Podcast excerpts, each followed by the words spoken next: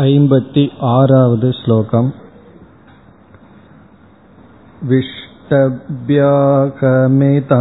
कृत्स्नम्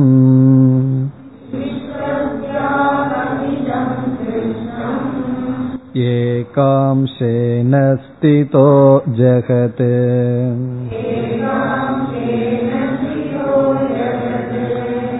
इति कृष्णोऽर्जुनायाः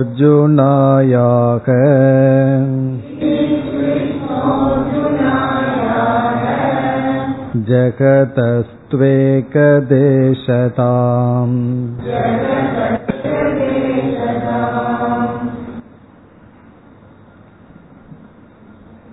மாயையானது பிரம்மத்தினுடைய சக்தி என்ற விசாரத்தை நாம் செய்து இந்த மாயை பிரம்மனிடம் இருக்கின்றது அல்லது பிரம்மத்தை சார்ந்திருக்கின்றது என்று பார்த்தோம் அப்பொழுது ஒரு கேள்வி வருகின்றது. முழு பிரம்மத்தையும் இந்த மாயை சார்ந்திருக்கின்றதா? அல்லது இந்த மாயை பிரம்மனிடம் ஒரு பகுதியில் சார்ந்திருக்கின்றதா? இரண்டில் எந்த பதில் சொன்னாலும் அதில் தவறு வருகின்றது. முழு பிரம்மத்தையும் மாயை சார்ந்திருந்தால் அந்த பிரம்மத்திற்கு சகுணம் பிரம்ம என்று பெயர். அப்படி என்றால் நிர்குண பிரம்ம என்றே ஒன்று இருக்காது. வேதாந்தத்தினுடைய விஷயமே நிர்குண பிரம்ம என்று சொல்கின்றோம். இப்ப வேதாந்தத்திற்கு விஷயமே இருக்காது பொருளே இருக்காது. காரணம் அந்த முழு பிரம்மத்தை மாயை சார்ந்திருக்கும் பொழுது அந்த பிரம்மம் முழுவதும் மாயை இருப்பதனால் நாம் அனுபவிக்கின்ற அல்லது இருக்கின்ற பிரம்ம சகுண பிரம்மன். முமுக்ஷுவினால் அடைய வேண்டியது நிர்குண பிரம்ம ஆனால் இருப்பதோ சகுண பிரம்மன். ஆகவே முமுக்ஷுவுக்கு அடைய வேண்டிய பிரம்மன் இல்லாமல் சென்று விடும் என்ன சொல்லக்கூடாது? பிரம்மத்தை முழுமையாக மாயை வியாபிக்கின்றது என்று சொல்ல முடியாது. அப்படி என்றால் ஒரு பகுதியை வியாபிக்கின்றது என்று சொல்லலாமா? என்றால் அப்படியும் கூற முடியாது. காரணம் பிரம்ம அவயவமற்றது உறுப்புக்கள் அற்றது உறுப்புக்களே இல்லாத பிரம்மனிடம் ஒரு பகுதி என்று பிளவுபடுத்தி பார்க்க முடியாது. இந்த நிலையில் நம்முடைய பதில் நாம் பிரம்மத்தை முழுமையாக மாயை வியாபிப்பதாக கூறாமல் ஒரு பகுதியை வியாபிப்பதாக கூறுகின்றோம். அப்படி என்றால் தோஷங்கள் வருகின்றதே என்றால் அந்த தோஷத்துக்கு பரிகாரம் கூறப்படுகின்றது. அந்த பரிகாரத்தை இறுதியில் தெளிவாக கூறுவார்.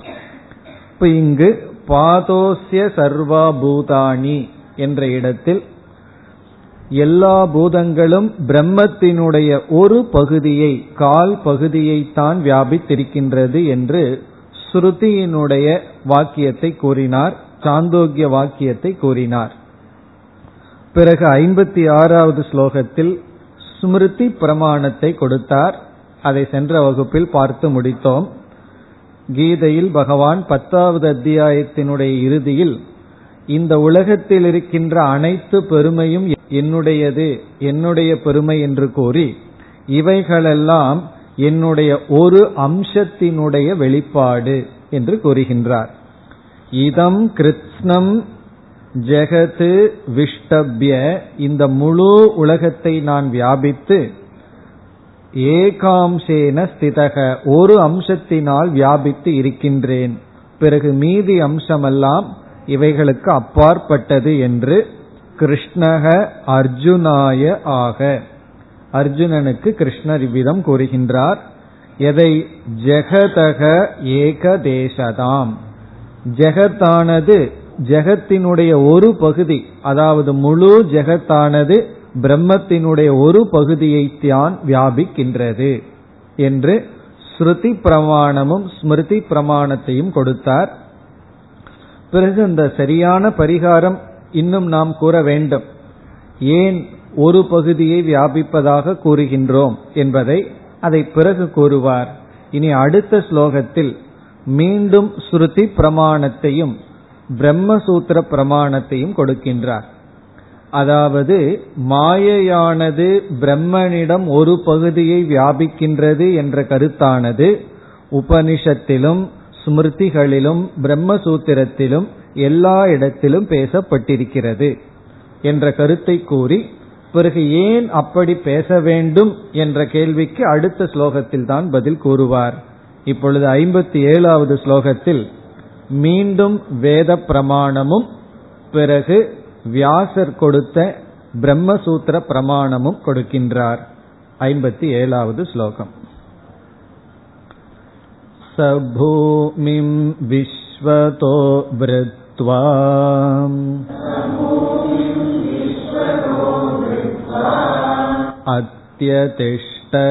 अत्यतिष्ठदशाङ्गुलम्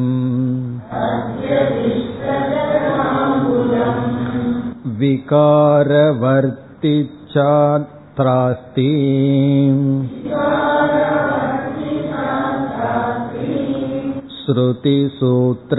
श्रुतिसूत्रकृतोर्वचः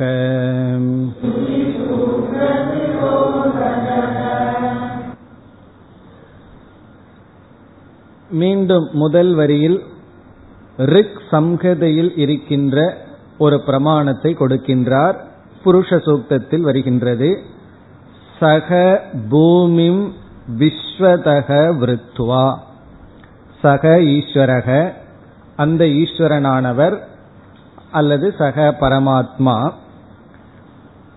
பூமிம் பூமிம் என்றால் இந்த இடத்தில் உலகத்தை அனைத்து உலகத்தையும் அனைத்து படைப்பையும் விஸ்வதக என்றால் முழுமையாக விருத்துவா என்றால் வியாபித்து.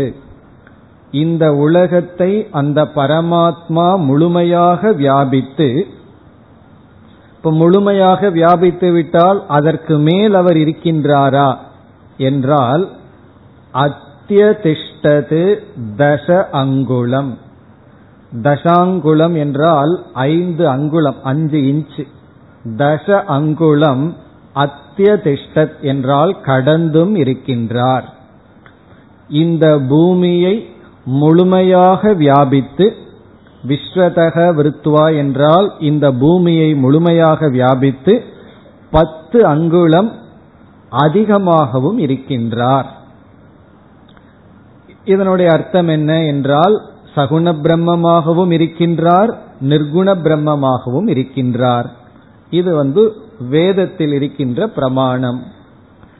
இனி இரண்டாவது வரியில் பிரம்மசூத்திரத்தை பிரமாணமாக காட்டுகின்றார். விகாரவர்த்தீச்ச அத்ர அஸ்தி.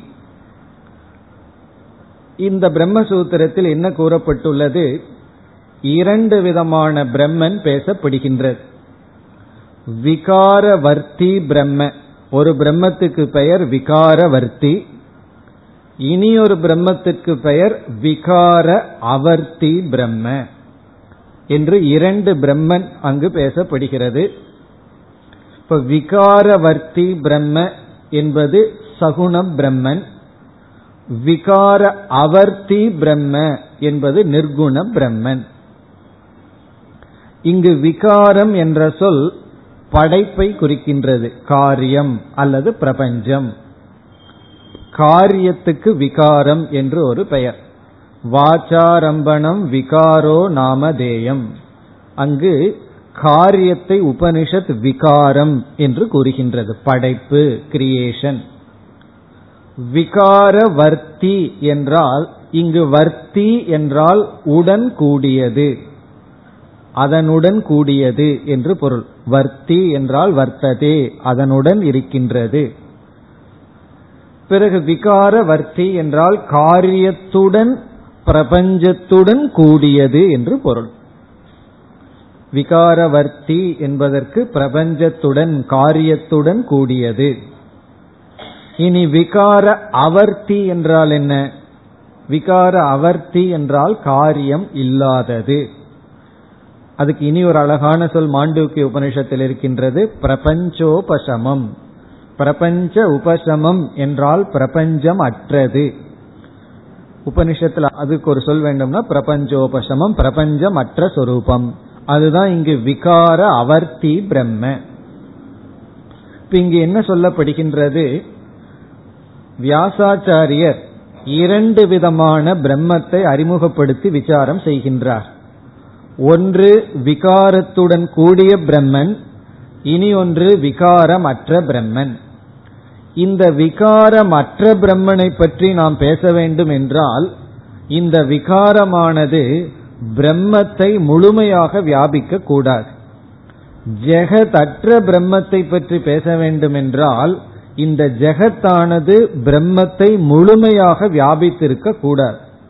இந்த ஜெகத் பிரம்மத்தை முழுமையாக வியாபித்து விட்டால் நாம வந்து விகார வர்த்தி பிரம்மத்தை பற்றித்தான் பேச முடியுமே தவிர விகாரம் இல்லாத பிரம்மத்தை பற்றி நாம் பேச முடியாது. இவ்விதம் ஸ்ருதி ஸ்மிருதி சூத்திரம் என்கின்ற இந்த மூன்றிலையும் நாம் இரண்டு விதமான பிரம்மத்தை பார்க்கின்றோம். ஒரு பிரம்மன் இந்த உலகத்திற்கு காரணமாக இருந்து வருகின்றது அதாவது மாயா சக்தியுடன் இருக்கின்றது. இனியொரு பிரம்மன் அந்த மாயையிலிருந்தும் விடுபட்டு இருக்கின்றது இதிலிருந்து என்ன தெரிகிறது என்றால் மாயையானது முழுமையாக பிரம்மத்தை வியாபிக்கவில்லை. பிரம்ம மாயையை கடந்த பிரம்மமும் இருக்கின்றது என்று நமக்கு தெரிகிறது. ஆகவே என்ன பூர்வ பட்சிக்கு நம்ம என்ன பதில் கூறுகின்றோம்? மாயா என்ற சக்தி பிரம்மத்தை முழுமையாக வியாபிக்கின்றதா அல்லது பிரம்மத்தினுடைய ஒரு பகுதியை வியாபிக்கின்றதா என்று கேட்டால் முழுமையாக வியாபிக்கின்றது என்று கூற முடியாது. காரணம் வேதத்திலும் உபனிஷத்துக்களிலும் பிறகு ஸ்மிருதி சூத்திரங்களிலெல்லாம் மாயையானது பிரம்மத்தை ஒரு பகுதிதான் வியாபிப்பதாக கூறப்பட்டிருக்கின்றது. இப்படி கூறினால் பிறகு நமக்கு சந்தேகம் மீண்டும் வரப்போகிறது. ஏன் இப்படி கூற வேண்டும்? பிரம்மந்தானே நிர்குணம் நிரவயவம் எப்படி வியாபிக்க முடியும்? அதற்கு அடுத்த ஸ்லோகத்தில் தான் பதில் கூறுவார். இப்பொழுது நாம் முதல் வரியை பார்த்தோம். இரண்டாவது வரிக்கு வந்தால் விகாரவர்த்தீச்ச அத்திர அஸ்தி. இது வந்து சூத்திரத்தை இவர் இங்கு குறிப்பிடுகின்றார். விகாரவர்த்தீச்ச ததாகி ஸ்திதமாக என்று சூத்திரம் வருகின்றது. அது அதனுடைய ஒரு பகுதியை இங்கு குறிப்பிடுகின்றார். விகாரவர்த்தி என்றால் சகுண பிரம்மன். சேங்கிறது நிர்குண பிரம்மமும் இருக்கின்றது. விகார அவர்த்தி அத்திர அஸ்தி என்று சூத்திரத்தினுடைய ஒரு பகுதியை கூறி ஸ்ருதி சூத்திர கிருதோர் வச்சக. ஸ்ருதி என்றால் இது ஸ்ருதியினுடைய வச்சனம். இது முதல் வரியில் கூறியது சபூமிம் விஸ்வதோ விருத்வா அத்தியதிஷ்ட தசாங்குலம் என்பது ஸ்ருதியினுடைய வச்சனம். பிறகு சூத்திர கிருதோகோ என்றால் சூத்திர கிருத் என்பவர் வியாசாச்சாரியர். சூத்திர கிருதோகோ என்றால் சூத்திரத்தை செய்தவருடைய வச்சக வச்சனம். என்று சென்ற மூன்று ஸ்லோகங்களில் இங்கு வித்யாரண்யர் பிரமாணங்களைத்தான் குறிப்பிட்டிருக்கின்றார். மாயா என்ற சக்தி பிரம்மத்தை முழுதும் வியாபிக்கின்றதா அல்லது ஒரு பகுதியை வியாபிக்கின்றதா என்ற கேள்வியில் முழுதும் வியாபிக்கவில்லை ஒரு பகுதியை வியாபிக்கின்றது என்பதற்கு இந்த மூன்று ஸ்லோகங்களில் பிரமாணங்களை காட்டியுள்ளார். இனி அடுத்த ஸ்லோகத்தில் தான் ஏன் உபனிஷத் மாயை ஒரு பகுதியை மட்டும் வியாபிக்கின்றது என்று சொல்லியாக வேண்டும்? மாயை வந்து பிரம்மத்தை முழுமையாக வியாபிக்கவில்லை ஒரு பகுதியை மட்டும் வியாபிக்கின்றது என்று உபனிஷத் சொல்ல காரணம் என்ன? ஸ்ருதியானது இவ்விதம் உபதேசம் செய்ய என்ன காரணம்? ஏன் அப்படி உபதேசத்தை உபனிஷத் செய்கின்றது? ஸ்ருதியானது செய்கின்றது. அப்படி இவ்விதம் உபனிஷத் உபதேசம் செய்யும் பொழுது ஸ்ருதியினுடைய நோக்கம் என்ன? உபனிஷத்தினுடைய மனதில் இருக்கின்ற கருத்து என்ன? அதை அடுத்த ஸ்லோகத்தில் கூறி முடிவுரை செய்கின்றார் ஐம்பத்தி எட்டு. निरंशेऽप्यंशमारोप्य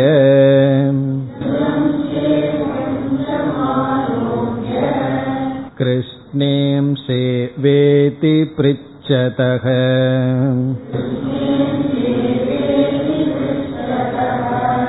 तद्भाषयोत्तरं ब्रूते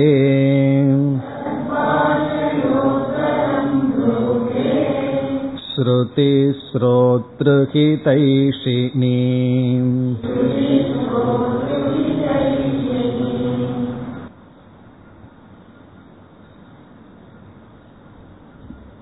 இங்கு என்ன பதில் கொடுக்கப்படுகின்றது என்றால் சில சமயங்களில் கேள்வியே தவறாக இருந்தால் ஒருவர் வந்து ஒரு கேள்வி கேட்கிறார் அந்த கேள்வி சரியான கேள்வியா இருந்தா சரியான பதில் சொல்லலாம் கேள்வியிலே தவறு இருந்தால் பிறகு பதிலும் தவறாகத்தான் தெரியும். வேறு வழி இல்லை. அந்த கேள்விக்கு தகுந்தாற்போல் தான் பதில் கூறி ஆக வேண்டும். இப்ப இங்கு பிரம்ம தத்துவம் உண்மையில் அம்சமற்றது. நிரம்சம். நிரம்சம்னா எந்த விதமான பிளவும் படாதது. அப்படி நிரம்சமான பிரம்மனிடத்தில் மாயையானது எங்கு இருக்கின்றது? என்று ஒரு கேள்வியை கேட்டால் ஒருவர் வந்து நம்ம கிட்ட ஒரு கேள்வியை கேட்கிறார். நம்ம வந்து அவர் இடத்துல சொல்றோம் பிரம்மன் நிரம்சம்னு சொல்றோம். நிரம்சமான பிரம்மன் இடத்தில் அவர் திருப்பி கேட்கிறார் எந்த இடத்தில் மாயை இருக்கிறதுன்னு கேட்டா நம்ம என்ன பதில் சொல்றது? அதுவே அம்சமற்றதுன்னு நம்ம சொல்லியிருக்கோம். அவர் திருப்பி கேட்கிறார் அம்சமற்ற பிரம்மனிடத்தில் எந்த அம்சத்தில் மாயை இருக்கிறதுன்னு அவர் கேட்டா அவர் அம்சமற்ற பிரம்மம்னு ஏதோ கிளிப்பிள்ளைய போல சொல்றாரே தவிர அதை புரிஞ்சிட்டு சொல்லலின்னு அர்த்தம். அவர் என்ன சொல்றார்? அம்சமில்லாத பிரம்மனிடத்தில் எந்த அம்சத்துல மாயை அமர்ந்திருக்கிறதுன்னு கேட்டா நீ அம்சமற்றது என்பதை புரிந்து கொள்ளவில்லை. ஆகவே என்ன செய்யலாம்? அது புரிந்து கொள்ற வரை நம்ம வந்து ஏதோ ஒரு அம்சத்துல இருக்கு. ஒரு பகுதியில கொஞ்சம் இருக்கு என்று கூறுகின்றோம். அதாவது சிஷ்யருடைய மனம் பக்குவம் அடையாத காரணத்தினால் அது பக்குவம் அடையும் பொருட்டு உபனிஷத்தானது இடைப்பட்ட காலத்தில் இந்த உபதேசத்தை கையாளுகிறது. இதுதான் இங்கு சாரம். மாணவர்களுடைய மனம் பக்குவம் அடையாத காரணத்தினால் புரிந்து கொள்ள முடியாத நிலையில் இருக்கும் பொழுது எவ்வளவு தூரம் சொன்னா புரிந்து கொள்ள முடியுமோ அவ்வளவு தூரம்தான் சொல்ல முடியும் என்று கேட்பவர்களுடைய ஹிதத்திற்காக இந்த படியை உபனிஷத் கையாளுகின்றது. உண்மையிலேயே கடைசியில நம்ம எதுவும் சொல்ல முடியாது. ஏன் சொல்ல முடியாதுன்னா கடைசியில புரிஞ்சிட்டதுக்கு அப்புறம் சிஷியம் கேட்கவும் மாட்டான். கேள்விக்கு அங்க இடம் கிடையாது. இப்ப கேள்வி கேட்டு கொண்டிருக்கும் பொழுது மாணவர்களுடைய மனதில் எவ்வளவு தூரம் புரிஞ்சுக்க முடியுமோ அவ்வளவு தூரம் என்ற ஒரு படியாக இங்கு உபதேசம் நடைபெறுகின்றது. அதுக்கு வந்து பிரம்மசூத்திரத்தில் இனியொரு நியாயமும் இருக்கின்றது. சர்வாபேக்ஷா நியாயம்னு சொல்வார்கள். சர்வாபேக்ஷான்னா எல்லாமே தேவைதான். எல்லாமே தேவைதான். எது வரைக்கும் நான் பக்குவம் அடைகின்ற வரை. அதனால இந்த சாதனையை நான் செய்யலாமா வேண்டாமான்னு என்ன சொல்லணும்? செய்யணும் தான். தேவைதான். அது நமக்கு தேவையாக இருக்கிற வரை அது தேவைதான். இவ்விதத்தில் நிரம்சமான பிரம்மனிடத்தில் ஏற்கனவே அம்சத்தை நாம் ஆரோப்பம் செய்து விட்டோம். ஆரோபம் செய்த காரணத்தினாலதான் எங்குங்கிற கேள்வியே வருகிறது. இல்லைன்னா எங்குங்கிற கேள்வியே நமக்கு வராது. எந்த இடத்தில்னு கேட்கும் பொழுதே பிரம்மனிடத்தில் எந்த இடத்தில் மாயை வியாபித்திருக்கிறதுன்னு கேட்கும் பொழுதே அந்த பிரம்மன் மீது அம்சத்தை ஆரோபம் செய்து விட்டோம். விட்டு நம்ம என்ன கேட்கிறோம்? நிரம்சமா எந்த அம்சத்தில் எல்லாம் கேள்வியை கேட்கின்றோம்? அதன் அடிப்படையில் உபனிஷத் உபதேசம் செய்கின்றது. ஆனால் உண்மையில் மாயையானது பிரம்மனிடம் எந்த அம்சத்திலோமோ அல்லது முழுமையாகவோ கிடையாது. பிறகு எப்படித்தான் இருக்கின்றது என்று கேட்டால் நம்ம வந்து அப்படி கேட்கும் பொழுதே ஏதாவது சொல்லிடுவோம் பிறகு உண்மை என்ன என்றால் மாயை மித்தியா அப்படின்னு சொல்றோம். மித்தியா என்று சொன்னதற்கு பிறகு அதனுடைய அர்த்தத்தை புரிந்து கொள்ளும் பொழுது அது இல்லைன்னு புரிந்து கொள்றோம். ஆனா அனுபவத்துக்கு இருக்கு. அதற்கு பிறகு எந்த இடத்துல அமர்ந்திருக்குங்கிற கேள்வியே வராது. நீ பார்க்கிற பாம்பு மித்தியா அப்படின்னு சொன்னதற்கு பிறகு அந்த பாம்பு வந்து கயிற்றுல ஒரு கோடியில் இருக்கா? அல்லது முழுமையா கயிற்றுல வியாபிச்சிருக்கான்னு கேட்டுட்டு இருப்போமா? அப்படி கேட்டுட்டு இருக்கோம் அப்படின்னு சொன்னா நமக்கு அந்த பாம்பானது மித்தியாங்கிறது புரியவில்லை. இதை வாயில சொல்லிட்டு இருக்கிறமே தவிர புரியவில்லை. அதே போல இந்த பிரபஞ்சம் மித்தியா என்று சொன்னதற்கு பிறகு இந்த பிரபஞ்சம் எனக்கு துயரத்தை கொடுக்கிறதுன்னு சொல்லக்கூடாது. பிரபஞ்சத்தின் மேல குறை இருக்கக்கூடாது. பிரபஞ்சம் மித்தியான்னு புரிஞ்சாச்சு ஆனா எல்லாம் என்ன தொந்தரவு செய்கிறார்கள்னு சொன்னோம்னா என்ன அர்த்தம்? அந்த பிரபஞ்சம் மித்தியான்னு புரியலைன்னு அர்த்தம். இப்ப இந்த உலகம் மித்தியான்னு புரிந்து விட்டால் அது எனக்கு சுகத்தை கொடுக்கறதுக்கோ துக்கத்தை கொடுக்கறதுக்கோ சக்தி இல்லைங்கிறத அர்த்தம். அதுதான் இல்லையே. ஏதோ பார்க்கறதுக்கு இருக்கே தவிர உண்மையில இல்லைன்னு அர்த்தம்.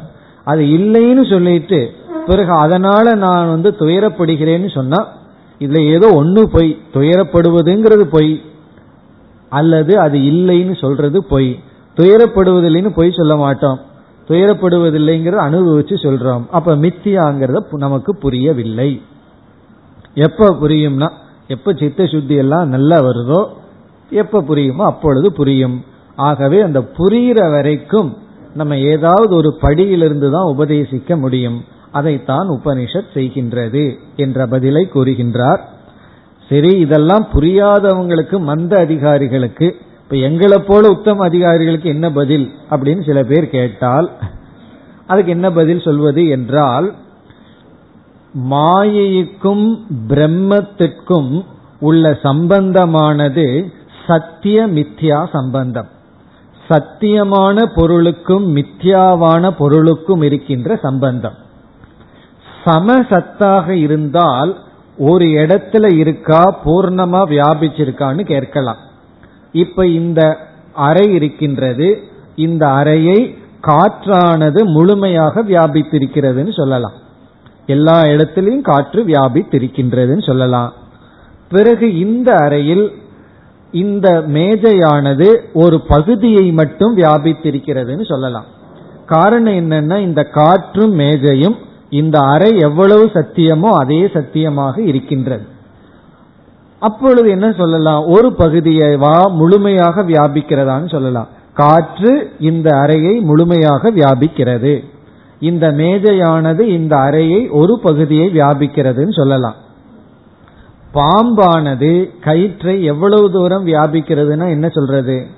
அது மித்தியா என்று புரிந்து விட்டால் இந்த கேள்விக்கே இடம் கிடையாது. இப்ப இந்த கேள்வி கேட்கும் பொழுதே அப்ப எது வியாபிக்கிறதுன்னு சொல்றோமோ அது மித்தியான்னு நமக்கு புரியவில்லை. அப்படி புரியிற வரைக்கும் ஒரு அம்சத்தை வியாபிக்கின்றதுன்னு சொல்றோம். சரி ஏன் புரியாதவங்களுக்கு நாம ஏதோ ஒரு விதத்துல பதில் சொல்றோம். அது எதற்கு ஒரு அம்சத்துல வியாபிக்குதுன்னு சொல்லணும்? முழுமையாக வியாபிக்குதுன்னு சொல்லலாமே. எப்படியும் என்ன சொன்னாலும் அது இல்லைன்னு பின்னாடி சொல்ல போறோம். முழுமையாக வியாபிக்குதுன்னு சொல்ல போறதில்ல ஒரு அம்சத்திலையும் வியாபிக்கிறதுன்னு சொல்ல போறதில்ல கடைசியில.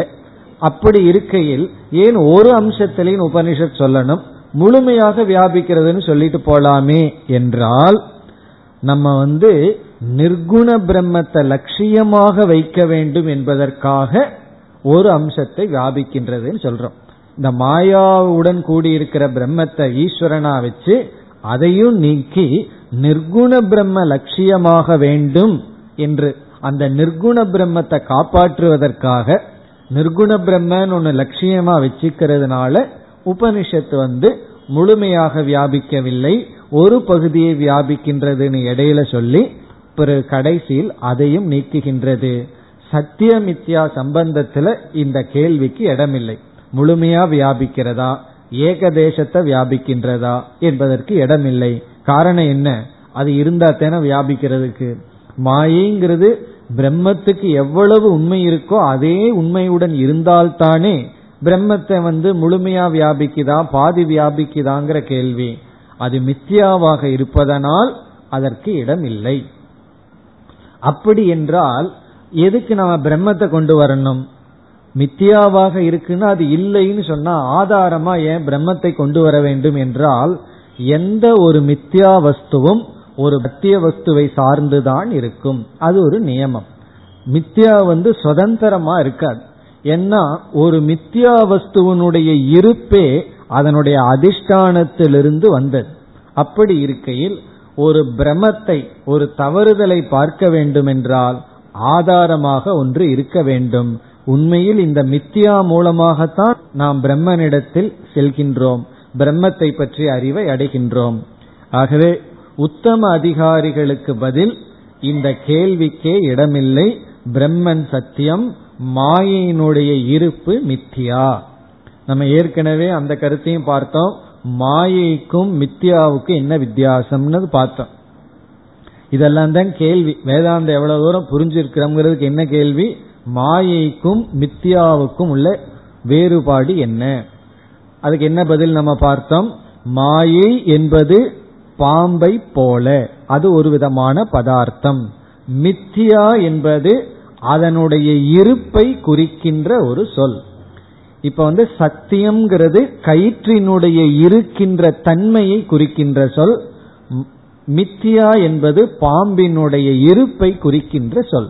அப்படி மாயா என்பது இந்த பிரபஞ்சத்திற்கு காரணமாக இருக்கின்ற ஒரு தத்துவம். மித்தியா என்பது அதனுடைய இருப்பு ஸ்டேட்டஸ் ஆஃப் எக்ஸிஸ்டன்ஸ் பார்த்தோம். அதனுடைய இருப்பை பற்றி குறிக்கின்ற சொல். அப்படி பிரம்ம சத்தியம் மாயா மித்யா. இந்த பிரம்மன் மாயைக்கு ஆதாரம் அவ்வளவுதான். ஆனா இந்த மாயை சத்தியம் நினைச்சிட்டு இருக்கிற காரணத்தினால பிரம்மத்தை மட்டும் சத்தியம்னு புரிந்து கொள்ளாமல் இருப்பதனால் நம்ம வந்து பிரம்மத்தின் மீது அம்சங்களை ஆரோப்பம் செய்து இவ்விதம் ஒரு கேள்வியை கேட்கிறோம். மாயை வந்து நிரம்சமா இருக்கா அல்லது அம்சமா இருக்கான்னு சொல்லி அந்த இடைப்பட்ட காலத்தில் உபனிஷத்தானது நமக்கு இவ்விதம் உபதேசம் செய்கின்றது. அதைத்தான் கூறுகின்றார். நிரம்சே அபி. நிரம்சமாக இருக்கின்ற போதிலும் இந்த இடத்துல பிரம்ம பரமாத்மாங்கிற வார்த்தையை சேர்த்திக் கொள்ள வேண்டும். பரமாத்மா அல்லது பிரம்ம தத்துவம் நிரம்சே அபி. அது நிரம்சமாக இருந்த போதிலும் அம்சம் ஆரோப்பிய அம்சத்தை அதன் மீது ஏற்றி வைத்து அம்சத்தை ஏற்றி வைத்து அதனாலதான் நம்ம வந்து மாயை பிரம்மனிடம் எந்த அம்சத்தை வியாபிக்கிறதுங்கிறதுல விதவிதமான அம்சத்தை சொல்லலாம். ஒருவர் வந்து ஒரு கேள்வி கேட்கலாம். எதற்கு ஒன் ஃபோர்த்னு சொல்லணும்? கால் பகுதின்னு எதற்கு சொல்லணும்னா? அதனாலதான் இங்க அத்தியதிஷ்ட தசாங்குளம் பத்து பகுதின்னு சொல்லி வச்சிருக்கு. அதனால அதுல வந்து தாற்பயமே கிடையாது. அது கால் பகுதின்னு சொல்லலாம் ஒன்னின் கீழ் எட்டுன்னு சொல்லலாம் அரை பகுதின்னு சொல்லலாம். கொஞ்சம் நிர்குண பிரம்மத்தை விட்டு வச்சா சரி. முழுமையான்னு சொல்றதுக்கு பதுவா ஏதோ ஒரு ஒரு இடத்துல நிர்குண பிரம்மத்தை விட்டு வச்சுட்டு மீதி எவ்வளவு வேணாலும் சேர்த்தி கொள்ளலாம். அல்லது ஒரு சதவீதம்னு சொல்லலாம். அதுல நமக்கு தாற்பயமே கிடையாது. ஏன்னா அம்சம் ஆரோப்பிய. அம்சத்தை ஏற்றி வைத்து பிறகு வந்து சிஷ்யன் வந்து கேள்வியை கேட்கிறான். ஏற்றி வச்சதற்கு அப்புறம். கிருத்னே அம்சேவா இது பிரிச்சதக. கிருஷ்ணேம்சேன் இருக்கு. இதை நம்ம பிரிக்கும் பொழுது கிருஷ்ணே அம்சே வா இதி. கிருத்னே என்றால் முழுமையாக. முழுமையாக பிரம்மத்தை முழுமையாக மாயை வியாபிக்கின்றதா? கிருஷ்ணே. கிருத்னேன இங்க முழுமையாக. பகவான் கிருஷ்ணர் கிடையாது. வேற எழுத்து கிருத்னே கிருத்னம் என்றால் முழுமையாக. அல்லது அம்சே. ஒரு அம்சத்திலா ஒரு பகுதியிலா வா. முழுமையாக பிரம்மத்தை மாயை வியாபிக்கின்றதா? அல்லது ஒரு பகுதியை பிரம்மத்தினுடைய ஒரு பகுதியை மாயை வியாபிக்கின்றதா? ஈதி. என்று பிரிச்சதக கேட்கின்றவனுக்கு. அப்படி கேட்கின்ற மாணவனுக்கு. ரெண்டு விதத்துல சொல்றா. கேட்கின்ற அஜானிக்கு அப்படின்னு சொல்லலாம். அல்லது கேட்கின்ற சாதகனுக்கு அப்படின்னு சொல்லலாம். அஜானின்னு சொல்றது கஷ்டமா இருந்தா சாதகன்னு சொல்லிடுறது. சாதகன்னு சொன்னா என்ன அர்த்தம்னா வேற விதத்துல சொல்றது. அஜானின்னு சொன்னா கஷ்டமா இருந்தா சாதகன். அது சொல்லுவார்கள் அல்லவா? ஒரு ஹாலில் வந்து நூறு பேர் இருந்தார்கள். அதுல ஆசிரியர் வந்து சொன்னார் இதுல ஐம்பது பேர் முட்டாள்கள்னு சொன்னார். இந்த மாணவர்களுக்கெல்லாம் கோபம் வந்துடுது. என்ன இப்படி சொல்கிறீர்கள்னு. உடனே சொன்னார் சரி நான் மாத்திக்கிறேன். இங்க ஐம்பது பேர் புத்திசாலிகள்னு சொன்னார்.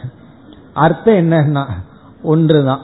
அப்படி சாதகர்கள்னு சொன்னாலும் அல்லது அஜானிகள்னு சொன்னாலும் ஒன்றுதான். பிரிச்சதக சாதகசிய இப்படி கேட்கின்ற அஜானிகளுக்கு என்ன செய்யணும்னா அந்த அஜானிகளினுடைய வார்த்தையில தான் பதில் சொல்லணும். நம்ம வந்து நமக்கு தெரிஞ்சதை சொல்லிட்டு இருக்க கூடாது. அவர்களுக்கு புரியும்படி அவர்களுடைய நிலைக்கு இறங்கி வந்து நம்ம பதில் சொல்லி ஆகணும். தத் பாஷையா என்றால் அவர்களுடைய மொழியில் அவர்களுக்கு புரியும்படி. இப்ப அவர்களுக்கு புரியும்படி சொல்றதுனால அங்க போய் விசாரம் பண்ணிட்டு இருக்கக்கூடாது ஏன் இப்படி சொன்னீர்கள்னு. புரிஞ்சா சரி புரிகின்றதா இந்த விஷயம்.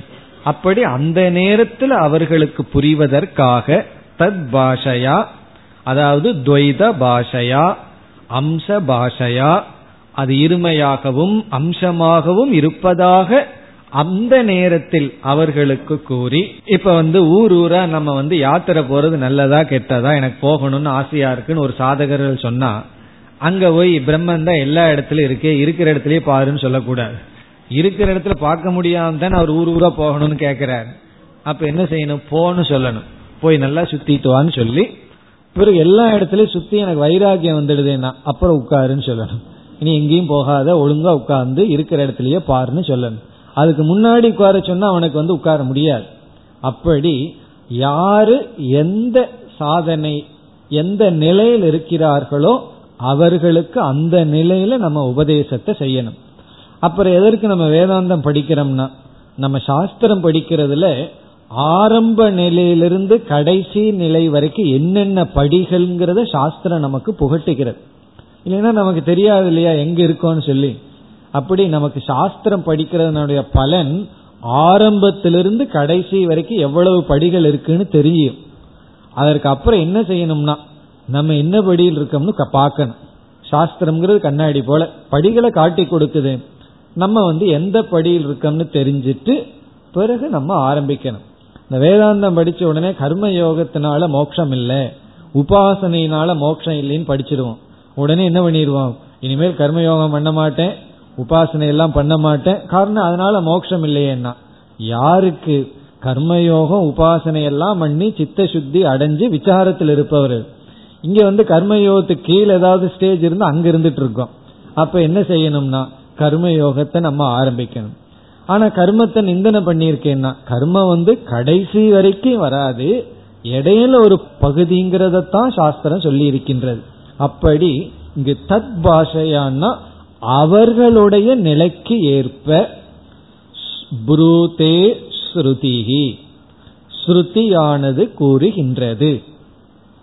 புரூதேனா கூறுகின்றது ஸ்ருதிகி ஸ்ருதியானது கூறுகின்றது. ஏன்? இனி கடைசி சொல்லல ஸ்ருதியினுடைய இன்டென்ஷன் ஸ்ருதியினுடைய பாவனை. எதற்காக இப்படியெல்லாம் உபனிஷத் கூறுகின்றது? ஸ்ரோத்ரு ஹிதைஷினி. ஹிதைஷினி என்றால் நன்மையை விரும்புகின்ற. நன்மையை ஹிதம்னா நன்மை. ஹிதைஷினி என்றால் நன்மையை விரும்புகின்ற. யாருக்கு நன்மையை விரும்புகின்ற ஸ்ரோத்ரு? கேட்பவனுடைய. கேட்பவர்களுக்கு நன்மை வர வேண்டும் என்று விரும்புகின்ற ஸ்ருதி. இப்ப ஸ்ருதிங்கிறது என்ன என்றால் கேட்பவர்களுக்கு நன்மை வர வேண்டும் என்பதை மட்டும் நோக்கமாக உடைய. ஸ்ருதி இவ்விதம் பேசுகின்றது. ஸ்ருதி தான் அவ்விதம் பேசும். கேட்பவர்களுக்கு நன்மை உண்டாக வேண்டும்னு பேசுறது ஸ்ருதி தான் பேசுறவங்களுக்கு நன்மை உண்டாக வேண்டும்னு பேசுறது வியாபாரிகள். அவங்க கேட்கிறவங்களுக்கு நன்மை உண்டாக வேண்டும்னா பேசுகிறார்கள். பேசுறவங்களுக்கு நன்மை உண்டாக வேண்டும்னு பேசுவார்கள். ஸ்ருதி வந்து கேட்கிறவங்களுக்கு நன்மை உண்டாக வேண்டும்னு பேசுகின்றது. அதுதான் ஸ்ரோத்ரு ஹிதைஷினி. வக்திரு ஹிதைஷினி மற்றவர்கள் எல்லாம் பேசுறவங்களுக்கு நன்மை உண்டாகணும். நமக்கு என்ன நன்மை? அப்பொழுதுதான் வாயே திறப்போம். நமக்கு நன்மை இல்லைன்னா திறக்க மாட்டோம். அப்படி மற்றவர்கள் வந்து தனக்கு நன்மைக்காக பேசுவார்கள். ஸ்ருதி கேட்பவர்களுடைய நன்மைக்காக பேசுகின்றது. ஸ்ரோத்ரு ஹிதைஷினி. அதனால ஸ்ருதியினுடைய இன்டென்ஷன் பாவனை வந்து கேட்பவர்களுக்கு நன்மை உண்டாக வேண்டும் இருக்கிறதுனால அம்சம் இல்லாத இடத்துல அம்சத்தை பேசினாலும் தப்பில்லை. ஏன்னா அது நன்மைக்காகத்தான் பேசுகின்றது. அதாவது தைத்திரிய உபனிஷத்துல அன்னமய கோஷம்தான் ஆத்மான்னு சொல்லியாச்சு. அப்ப உபனிஷத் எதை போதிச்சிருக்கு? இந்த உடம்பு தான் ஆத்மான்னு சொல்லியாச்சு. ஒரு கால் ஸ்டூடெண்ட் அந்த கிளாஸோட நிறுத்திட்டாருன்னு வச்சுக்குவோமே. அசுரர்கள் தான் அப்படி நிறுத்தி கொள்வார்கள். அடுத்த கிளாஸுக்கு வரமாட்டார்கள். அப்ப என்ன ஆகும்னா அதுதான் போய் உபதேசம் செய்ய ஆரம்பித்து விடுவார்கள். இது சாந்தோக்கியத்துல கதையா வருது. விரோச்சனன் வந்து முதல் படியிலேயே புரிந்து கொண்டு அதற்கப்புறம் போறதில்ல குருகுலத்துக்கு. அப்ப என்ன செய்ய ஆரம்பிச்சிட்டான்? அன்னமயம் தான் ஆத்மானு உபதேசம் செய்ய ஆரம்பித்து விட்டான். ஆனா அடுத்த அதிகாரி என்ன செய்கின்றான்? அது தவறுன்னு சொல்லி சிந்தித்து மீண்டும் வருகின்றான். இப்படியே படிப்படியாக சாஸ்திரம் கூறுகிறது. இப்போ அன்னமயம் ஆத்மான்னு சொல்றது தப்பு தானே என்றால் அது ஒரு படியாக சொல்வதனால் தவறில்லை. அடுத்தது அதை விட்டுட்டு பிராணமயக ஆத்மா மனோமயக ஆத்மான்னு படிப்படியாக வருகின்றது. அப்படி கேட்பவர்களுடைய பக்குவத்திற்கேற்ப இவ்விதம் கூறுவதனால் அம்சத்தை எல்லாம் சொல்வதில் தவறில்லை. இத்துடன் இந்த விசாரம் முடிவடைகின்றது. எந்த விசாரம் என்றால் மாயா என்ற தத்துவம் பிரம்மனிடத்தில் முழுமையாக வியாபிக்கின்றதா? அல்லது ஒரு பகுதியை வியாபிக்கின்றதா? அந்த கேள்வி அதற்கான பதில் அதனுடைய தாற்பயத்தை எல்லாம் பார்த்து முடித்தோம். இதோடு மாயையை பற்றிய விசாரமும் முடிவடைகின்றது. மாயை பற்றிய விசாரத்தை நம்ம ஆரம்பிச்சு இங்கு நாம் முடிக்கின்றோம். இனி அடுத்தது மீண்டும் மாயை பற்றிய விசாரம் வர இருக்கின்றது. இருந்தாலும் சிருஷ்டியை பற்றிய விசாரம் ஆரம்பமாகின்றது. ஐம்பத்தி ஒன்பதாவது ஸ்லோகத்தில் ஆரம்பித்து இனி நாம் எழுபத்தி ஆறு வரை ஆகாச சிருஷ்டியை பற்றி பேச இருக்கின்றோம். ஐம்பத்தி ஒன்பது முதல் எழுபத்தி ஆறு வரை சிருஷ்டி அந்த சிருஷ்டியில குறிப்பா ஆகாசத்தினுடைய சிருஷ்டி. அடுத்த ஸ்லோகத்திற்கு செல்லலாம். ஐம்பத்தி ஒன்பது. சத்தத்வமாஸ்ருதா சக்திः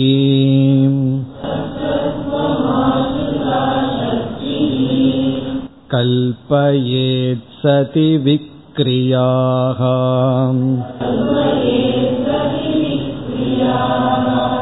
वर्णाभित्तिगताभित्तौ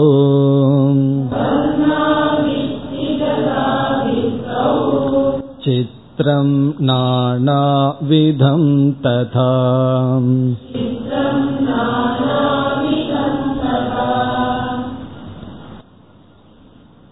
இந்த அத்தியாயத்தினுடைய பெயர் நமக்கு மறந்துவிடக் கூடாது. அத்தியாயத்தை படிச்சு முடிகிற வரைக்காவது. பஞ்சபூத விவேகத்தை பற்றியது. ஆகவே ஆரம்பத்தில் பஞ்சபூதத்தினுடைய தத்துவங்களை எல்லாம் கூறினார். இனி அந்த பஞ்சபூதங்களினுடைய உற்பத்தியை பற்றி பேச இருக்கின்றார். ஏற்கனவே பேசினார் மிக சுருக்கமாக பேசினார். ஆரம்பத்தில் பிறகு இனி ஒவ்வொரு பூதத்தினுடைய உற்பத்தியை பற்றி பேசி அந்த உற்பத்தியை பற்றி பேசும் பொழுதே அது மித்தியா என்ற கருத்தையும் நிலைநாட்ட விரும்புகின்றார். ஆகவே அந்த உற்பத்தியில் ஆகாசத்தை பற்றி தான் அதிகமாக விசாரம் செய்கின்றார். என்ன எப்படி இங்கு இனிமேல் விசாரம் நடைபெற இருக்கிறது என்றால் இந்த உற்பத்தியில் ஆகாசத்தை எடுத்துக்கொண்டு விசாரம் செய்து விளக்கமாக விசாரம் செய்து பிறகு என்ன செய்வார்? டிட்டோ போடுற மாதிரி இது போல் வாயு அக்னின்னு சொல்லி விடுவார். ஆகவே ஏதோ ஒன்றை எடுத்து தெளிவாக விசாரம் செய்தால் போதும். பிறகு வந்து இது போல புரிந்து கொள்ளுங்கள் வாயு விஷயத்தில் அக்னி விஷயத்தில் சொல்ல போகின்றார். ஆகவே இந்த ஆகாசத்தை பற்றிய விசாரம் ஆரம்பம் ஆகின்றது ரொம்ப நாளைக்கு நமக்கு ஆகாசம்னாவே என்னன்னு புரியாம இருக்கும். அதை புரிஞ்சுக்கிறதே முதல்ல பெரிய விஷயம். ஏன் புரியாதுன்னா உள்ள ஆகாசம் இருக்கிறதுனால. கொஞ்சம் ஆகாசம் நமக்கு புரியாது. பிறகு வந்து உள்ள தெளிவு கிடைச்ச உடனே ஆகாசம்னா என்னன்னு நமக்கு புரியும். ஆகவே இங்க ஆகாசத்துக்கெல்லாம் லட்சணம் சொல்லி ஆகாசத்தினுடைய தன்மையை எல்லாம் விளக்கி இந்த ஆகாசமே தோன்றியது என்று விசாரம் செய்ய போகின்றார். அப்படி செய்யும் பொழுது இந்த மாயா என்ற ஒரு தத்துவத்தை அறிமுகப்படுத்தினார். அந்த மாயைய சக்தின்னு சொன்னார். சக்தின்னு சொன்னாவே நாம சக்தியினுடைய ஒரு அம்சத்தை பார்த்தோம். காரிய கம்யான்னு பார்த்தோம். எந்த ஒரு சக்தியும் அதனுடைய காரியத்தின் மூலமாகத்தான் அறிந்து கொள்ள முடியும்னு பார்த்தோம். அந்த சக்தி பிரம்மத்தை சார்ந்திருக்குன்னு பார்த்தோம். சக்தி மாயா என்பது பிரம்மனுடைய சக்தின்னு சொன்னாலும் இந்த சக்தியை தனியா என்ன முடியாதுன்னு பார்த்தோம். ஆகவே மாயாங்கிற தத்துவத்தை அறிமுகப்படுத்திய போதிலும் பிரம்மன் அத்வைதம்ங்கிறத நிலைநாட்டினார். இனி இந்த சக்தியில அடுத்த கருத்து எப்படிப்பட்ட சக்தியாக மாயை இருக்கிறது? இந்த சக்தியை பற்றி அடுத்த விசாரம். அப்படி பார்க்கையில் நம்ம ஏற்கனவே பல சமயங்கள்ல பார்த்திருக்கலாம். நம்ம வந்து மாயையிடம் இரண்டு சக்தி இருக்கின்றதாக படித்திருக்கின்றோம். அது என்ன சக்தி? ஒன்று ஆவரண சக்தி இரண்டாவது விக்ஷேப சக்தி. ஆவரண சக்திங்கிறது மறைக்கின்ற சக்தி விக்ஷேப சக்திங்கிறது உற்பத்தி செய்கின்ற சக்தி. அப்படி அந்த இரண்டு விதமாக நம்ம சக்தியை பார்க்கின்றோம். இந்த இரண்டு சக்தியை இனிமேல் ஆசிரியர் பேசப் போகின்றார். மாயை வந்து எப்படி விக்ஷேப சக்தியா செயல்படுகிறது எப்படி ஆவரண சக்தியாக செயல்படுகிறது அதை பார்க்க போகின்றோம். ஆவரணம்னா மறைத்தல். எதை மறைத்தல்? அதுதான் ரொம்ப முக்கியம். அதை நம்ம பார்க்க போகின்றோம். பிறகு மறைச்சதுக்கு அப்புறம் என்ன செய்கின்றது? மறைத்ததற்கு பிறகு எதை எப்படி விக்ஷேபம் செய்கின்றது? எப்படி எதை உற்பத்தி செய்கின்றது? அதையெல்லாம் கூற போகின்றார். ஆகவே இந்த மாயா தத்துவமும் கலந்து வருகின்றது. அதுல விக்ஷேபத்தை பற்றி பேச ஆரம்பிச்சோம்னா அது சிருஷ்டி. பிரம்மன் தெரியலின்னு பேச ஆரம்பிச்சோம்னா அது ஆவரணம். இந்த ஆவரணம் விக்ஷேபத்தை புரிஞ்சுக்கலாம். மீண்டும் நம்ம அந்த பாம்புக்கே போலாம். கயிற்றினுடைய இருத்தல்ங்கிற சாமானிய அம்சம் மறைக்கப்படுகிறது. முழுமையாக கயிறு மறைக்கப்பட்டால் அதுல வந்து பாம்புங்கிற விக்ஷேபம் தோன்றார். முழுமையாக மறைக்கப்படவில்லை என்றாலும் நம்ம பாம்பை பார்க்க மாட்டோம் கைத்தைத்தான் பார்ப்போம். ஆனா என்ன மறைக்கப்படுகின்றது? அதனுடைய ஒரு முக்கியமான அம்சம் மறைக்கப்படுகிறது. அதனுடைய சொரூப அம்சம் மறைக்கப்படுகின்றது. கயிறு இப்படிப்பட்ட சொரூபங்கிறது மறைக்கப்பட்டு பிறகு வந்து அதுல ஏதோ ஒன்னு இருக்கு. இதம். மட்டும் நமக்கு தெரிகிறது. அதுல வந்து என்ன ஏற்படுகின்றது? மறைத்ததின் விளைவாக பாம்பு என்பது தோன்றுகிறது. அந்த பாம்பு தோன்றுவது விக்ஷேபம் என்றும் அந்த கயிற்றினுடைய விசேஷ சொரூபம் மறைக்கப்படுவது ஆவரணம் என்றும் கூறப்படுகிறது. அதெல்லாம் இங்கு சொல்ல போகின்றார். அதை வந்து வித்யாரண்யர் சாதாரணமா புரியுற மாதிரி சொல்ல மாட்டாரு. கொஞ்சம் கஷ்டமா தானே நமக்கு சொல்லணும். அதனால தர்ம தர்மி எல்லாம் எப்படி மறைக்கிறதுன்னு எல்லாம் பிறகு சொல்ல போகின்றார். இனி முதல் பகுதி வந்து விக்ஷேபத்தில் ஆரம்பம் செய்கின்றார். சில சமயங்கள்ல ஆவரணத்துல தான் செய்யணும். ஆனா ஆவரணத்தை பின்னாடி செய்யறாரு அதற்கு ஒரு நோக்கம் உண்டு. அந்த விக்ஷேபத்தை அறிமுகப்படுத்தி இந்த விக்ஷேபத்துக்கு காரணம் ஆவரணம்னு சொல்ல போறார். இப்ப காரணத்தை பின்னாடி தானே சொல்லணும். காரியத்தை தானே முன்னாடி சொல்ல வேண்டும். இப்ப முன்னாடி எது இருக்கோ அதை சொல்லணும். அப்படி இப்பொழுது மாயையினுடைய விக்ஷேப சக்தியை பற்றி பேசுகின்றார். அப்படி பேசும் பொழுது நம்ம எல்லா விக்ஷேபத்தையும் எடுத்துட்டா மனசு விக்ஷேபம் அடைஞ்சிடும். அதனால ஒரு விக்ஷேபத்தை எடுத்துக்கிறார் அது ஆகாசம். ஆகாசம்ங்கிற ஒரு விக்ஷேபத்தை எடுத்துக்கொண்டு அவர் வந்து ஆவரணத்தை பிறகு கூற போகின்றார். இனி நாம் ஸ்லோகத்திற்குள் சென்றால் சத் தத்துவம். சத் தத்துவம் என்பது இங்கு பிரம்மத்தை குறிக்கின்றது. சத் தத்துவத்தை சத்தாக இருக்கின்ற தத்துவத்தை ஆசிரிதா சக்திகி சார்ந்திருக்கின்ற சக்தியானது இங்கு சக்தி என்பதற்கு என்ன பொருள்? மாயா. சத்தத்துவத்தை சார்ந்திருக்கின்ற மாயையானது. இந்த இடத்துல இதோடு நம்ம திருப்தி அடைஞ்சிருவோம். நம்ம வந்து மறுபடியும் கேள்வி கேட்க மாட்டோம் நினைக்கிறோம். எங்க சார்ந்திருக்கு? ஒரு மூளையில சார்ந்திருக்கா? முழுமையா சார்ந்திருக்கான்னு கேட்க மாட்டோம். ஏன்னா ஏற்கனவே சொல்லிட்டார். அந்த விசாரம் முடிவடைந்து விட்டது. சார்ந்திருக்கின்றது அவ்வளவுதான். சுதந்திரமாக இல்லாத சக்தியானது சத்தத்துவத்தை சார்ந்திருக்கின்ற இந்த சக்தியானது கல்பயேத் கல்பயேத் என்றால் ஒன்றை உருவாக்குகின்றது படைக்கின்றது அத விக்ஷேபம் செய்கின்றது. கல்பயேத் என்றால் கற்பனை செய்கின்றது ஏற்றி வைக்கின்றது அத்தியாசம் செய்கின்றது. எதை எதில்? அந்த ரெண்டு கேள்வி வருகிறது அல்லவா எந்த இடத்துல எதை அத்தியாசம் செய்கிறது? இப்ப எந்த இடத்துல எதை கல்பனை செய்கின்றது? அதற்கு பதில் கூறுகின்றார் சதி. சதி என்றால் சத் சுரூபத்தில் அப்படின்னு அர்த்தம். தமிழ்ல வந்து அவன் சதி பண்ணிட்டான்னு சொல்றோம். அதுதான் பண்ணுது. கல்பையேத்துனா சதி பண்ணிடுது. எங்க சதி பண்ணியிருக்குன்னா சத்துல தான் சதி பண்ணியிருக்கு. சதி என்றால் பிரம்மனிடத்தில். இப்ப பிரம்மனிடத்தில் இருக்கிற மாயை அதுக்கு மாயைக்கு பிரம்ம இடம் கொடுத்ததுனால இது என்ன பண்ணிடுது? அதே பிரம்மனிடத்தில் என்ன செய்து விட்டது? சதி. அந்த பிரம்மனிடத்தில் விக்ரியா. விக்ரியாக என்றால் காரியங்களை பிரபஞ்சத்தை. இந்த இடத்துல விக்ரியா என்றால் காரியம். அல்லது படைப்பு பிரபஞ்சம். அதாவது சிருஷ்டியை இந்த பிரபஞ்சத்தை. என்ன செய்கின்றது? விக்ரியாக கல்பயேத். விக்ரியங்களை அதாவது சிருஷ்டிகளை அதாவது உலகங்களை பிரம்மனிடத்தில் ஏற்றி வைக்கின்றது. விக்ஷேபத்தை செய்து விடுகின்றது. இப்ப பிரம்மனிடத்தில் இந்த மாயையானது மாயா சக்தியானது ஒரு உலகத்தை ஏற்றி வைத்து விட்டது. அனைத்தையும் விக்ரியங்களை ஏற்றி வைத்து விட்டது. இப்ப விக்ரியாக என்று சொன்னாலும் காரியாணி என்று சொன்னாலும் அல்லது விக்ருதி என்று சொன்னாலும் பிரபஞ்சம் என்று சொன்னாலும் ஒரே பொருள். சரி இதை புரிந்து கொள்ள இரண்டாவது வரியில் வித்யாரண்யர் உதாகரணம் கொடுக்கிறார். அது வித்யாரண்யருடைய அழகு என்னன்னா அவர் கொடுக்கின்ற எக்ஸாம்பிள் உதாரணம். பிறகு அவரிடத்துல இனி ஒரு பியூட்டி வந்து அவர் பயன்படுத்துகின்ற புரோணம் இந்த சக தேன இதெல்லாம் அழகா பயன்படுத்துவார். நம்ம தான் கஷ்டப்பட்டு கண்டுபிடிச்சிடணும். எந்த இடத்துல எதை பயன்படுத்துகின்றார்னு சொல்லி.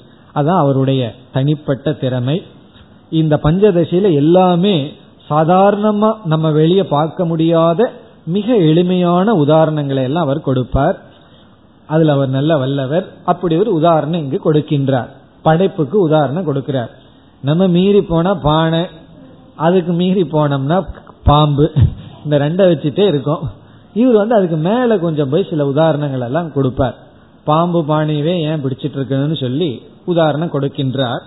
இங்க என்ன உதாரணம் கொடுக்கிறார்னு பார்த்துட்டு ஸ்லோகத்திற்குள் செல்லலாம். இங்கு மூன்று பொருள்கள் எடுத்துக்கொண்டு சம்பந்தப்படுத்தப்படுகின்றது. ஒன்று வந்து சுவர். சுவர். ஒரு வந்து பெரிய வெள்ளை கலர்ல இருக்கிற ஒரு சுவர். இந்த சுவரை வந்து பித்தி என்று சொல்லப்படுகிறது. வால் பித்தி. பித்தினா சுவர்.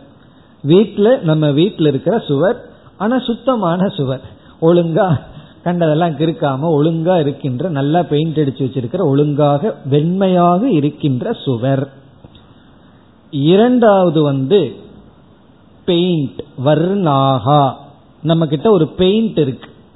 வர்ணாக வாட்டர் கலரா ஏதோ ஒரு கலர் பெயிண்ட் வச்சிருக்கோம். வர்ணாகன்னு சொல்றது மூன்றாவது வந்து சித்திரம். சித்திரம்னா டிராயிங்ஸ் படங்கள். நம்ம வீட்டில் தூய்மையான சுவர் இருக்கு. அந்த சுவற்றில் பெயிண்டை எடுத்து ஒரு படத்தை வரைகின்றோம். இதுதான் இங்கு உதாரணமாக எடுத்துக்கொள்ளப்பட்டிருக்கிறது இப்ப இங்க மூணு தத்துவம் இருக்கு. சுவர்னு ஒன்று இருக்கு. பெயிண்ட் இருக்கு. வர்ணம் இருக்கின்றது.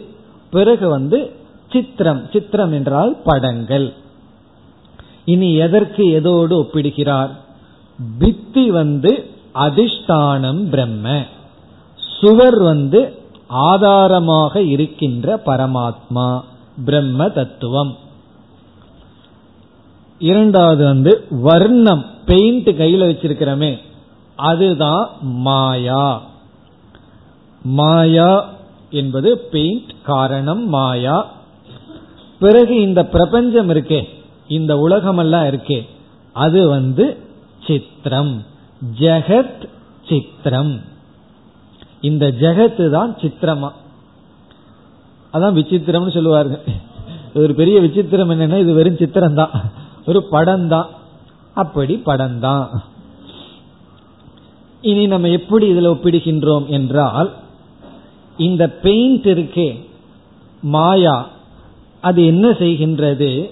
இந்த ஜெகத்தில் அதாவது இந்த சுவற்றில் பிரம்மனிடத்தில் ஒரு பிரபஞ்சத்தையே ஏற்றி வைக்கின்றது. அதுபோல பிரம்மனிடத்தில் மாயையானது இந்த உலகத்தை ஏற்றி வைக்கின்றது. இப்ப நம்ம உதாரணத்தையே கொஞ்சம் நல்லா பார்த்தோம்னா சுவர் இருக்கு அதுல வந்து உண்மையிலே பெயிண்ட் தான் இருக்கு. பெயிண்ட தவிர அங்க ஒன்றும் கிடையாது. ஆனா நம்ம அங்க பெயிண்ட்ங்கிறத மறந்துடுவோம் வெறும் கையில் இருக்கிற பெயிண்ட் என்ன ஆயிரும்? அது வீடு இது பறவை இது மரம். இப்படி எல்லாம் நம்ம பார்த்துட்டு இருக்கோம் ஆனா அங்க இருக்கிறது என்னன்னா வெறும் வர்ணம் தான் இருக்கு. அந்த வர்ணம் என்ன ஆகி விட்டதுன்னா அது ஒரு உலகமாக மாறி வர்ணத்தை மறந்து விட்டோம். இப்ப இன்னைக்கு இந்த காலத்துல உதாரணம் சொன்னா டெலிவிஷன் ஸ்கிரீன் தான் சொல்லணும். ஏன்னா அது முன்னாடி தானே எல்லாம் ரொம்ப பேர் இருக்கார்கள். அதைத்தான் அதிகமா பார்த்துட்டு இருப்பார்கள். அப்படி அங்க டெலிவிஷன் ஸ்கிரீன் இருக்கு. அது தூய்மையா இருக்கு. அதன் மீது கலர் வர்ணங்கள் இருக்கு. அந்த வர்ணங்கள் மாயை. ஆனா என்ன ஆகுதுன்னா கலரையா நம்ம பார்த்துட்டு இருக்கோம். அங்க இருக்கிற கேரக்டரை தான் பார்த்துட்டு இருக்கோம்.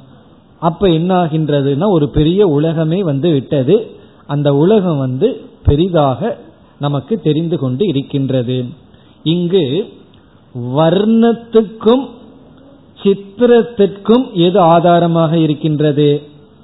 பித்தி தான் சுவர் தான் ஆதாரமா இருக்கு. வர்ணமும் தனியா இருக்க முடியாது. சுவற்றிலிருந்து வர்ணத்தை மட்டும் எடுத்து எங்காவது வைக்க முடியாது. நான் டப்பால வச்சிருக்கேன்னா அந்த டப்பா சுவர் ஆயிரும் இந்த வர்ணத்தை தனியா எடுத்துட்டு எந்த இடத்துலயும் நிக்காது. ஆகாசத்திலையும் கூட நிக்காது. இந்த வர்ணம் வந்து எங்கேயோ பெயிண்ட் வந்து ஒன்ன சார்ந்துதான் இருக்கும் அது வெறும் பெயிண்டா மட்டும் இருந்தா ஒரு ஒரு ஸ்டேஜ் அது வந்து பிரளய அவஸ்தை சிருஷ்டிக்கு முன்னாடி இருக்கிற அவஸ்தை. ஆனா என்ன ஆகி விடுகின்றது? அந்த வர்ணமே ஒரு உலகமாக தெரிந்து கொண்டு இருக்கின்றது. ஆகவே சித்திரத்திற்கு பரிணாமி உபாதான காரணமா இருக்கிறது யார்? அந்த படத்துக்கு உபாதான காரணமா இருக்கிறது யார்? பரிணாமத்தை அடைஞ்சு உபாதான காரணமா இருக்கிறது யார்? என்றால் பெயிண்ட் வர்ணம். அதே போல இந்த உலகத்திற்கு பரிணாமத்தை அடைஞ்சு உபாதான காரணமா இருக்கிறது மாயா. பரிணாமி உபாதான காரணம் மாயை. மாயை பரிணாமத்தை அடைந்து இந்த உலகமாக மாறி இருக்கின்றது அதே போல வர்ணமானது பெயிண்ட் ஆனது எப்படி இருக்கின்றது? இந்த உலகம் இந்த சித்திரமாக மாறி இருக்கின்றது. இனி இந்த பிரம்மன் எப்படிப்பட்ட காரணம்? இங்க சுவர் எப்படிப்பட்ட காரணம் என்றால் அந்த சுவர் இருந்தாதான் அது பெயிண்ட் ஆகட்டும் அல்லது சித்திரமாகட்டும் இருக்கும். ஆனா சுவர் மாற்றத்தை அடையாமல் இல்லையே சுவர் மாற்றத்தை அடையணும்னு சொன்னா டெலிவிஷன் ஸ்கிரீனை வச்சுக்குவோம். அந்த ஸ்கிரீன் மாற்றத்தை அடையாமல் விவர்த்த உபாதான காரணமாக இருக்கிறது. ஏன்னா நம்ம அந்த சித்திரத்தை பார்க்கும் பொழுது அந்த எல்லா இடத்திலையும் எதை பார்க்கிறோம்? சுவற்றை தான் பார்த்துட்டு இருக்கோம் உபாதானத்தை உபாதான காரணத்தை தான் நம்ம காரியத்துல பார்க்கிறோம். எது காரியமா இருக்கோ அந்த காரியத்துல எது உபாதானமா இருக்கோ அந்த உபாதானத்தை தான் பார்க்கின்றோம்.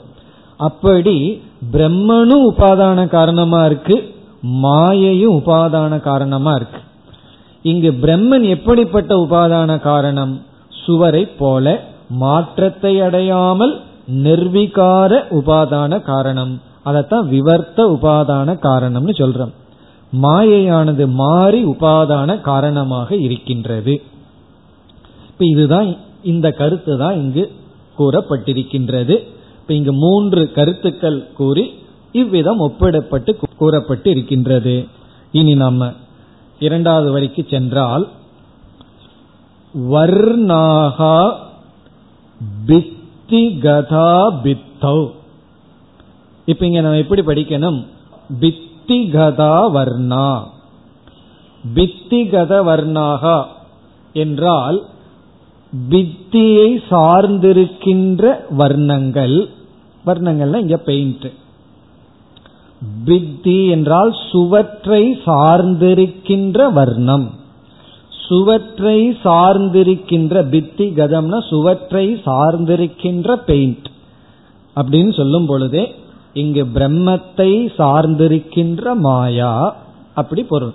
வர்ணாகா பிறகு பித்தௌ. பித்தௌ என்றால் சுவற்றில்.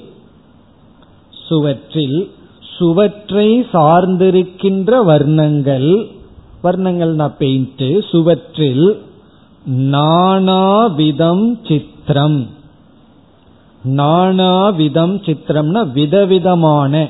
நானாவிதம்னா விதவிதமான சித்திரம் படங்களை. சித்திரம் வர்ணா கல்பயதே. கல்ப ஏயுகு வர்ணாகான்னு இருந்தா கல்ப ஏயுகு அல்லது வர்ணா கல்பயே.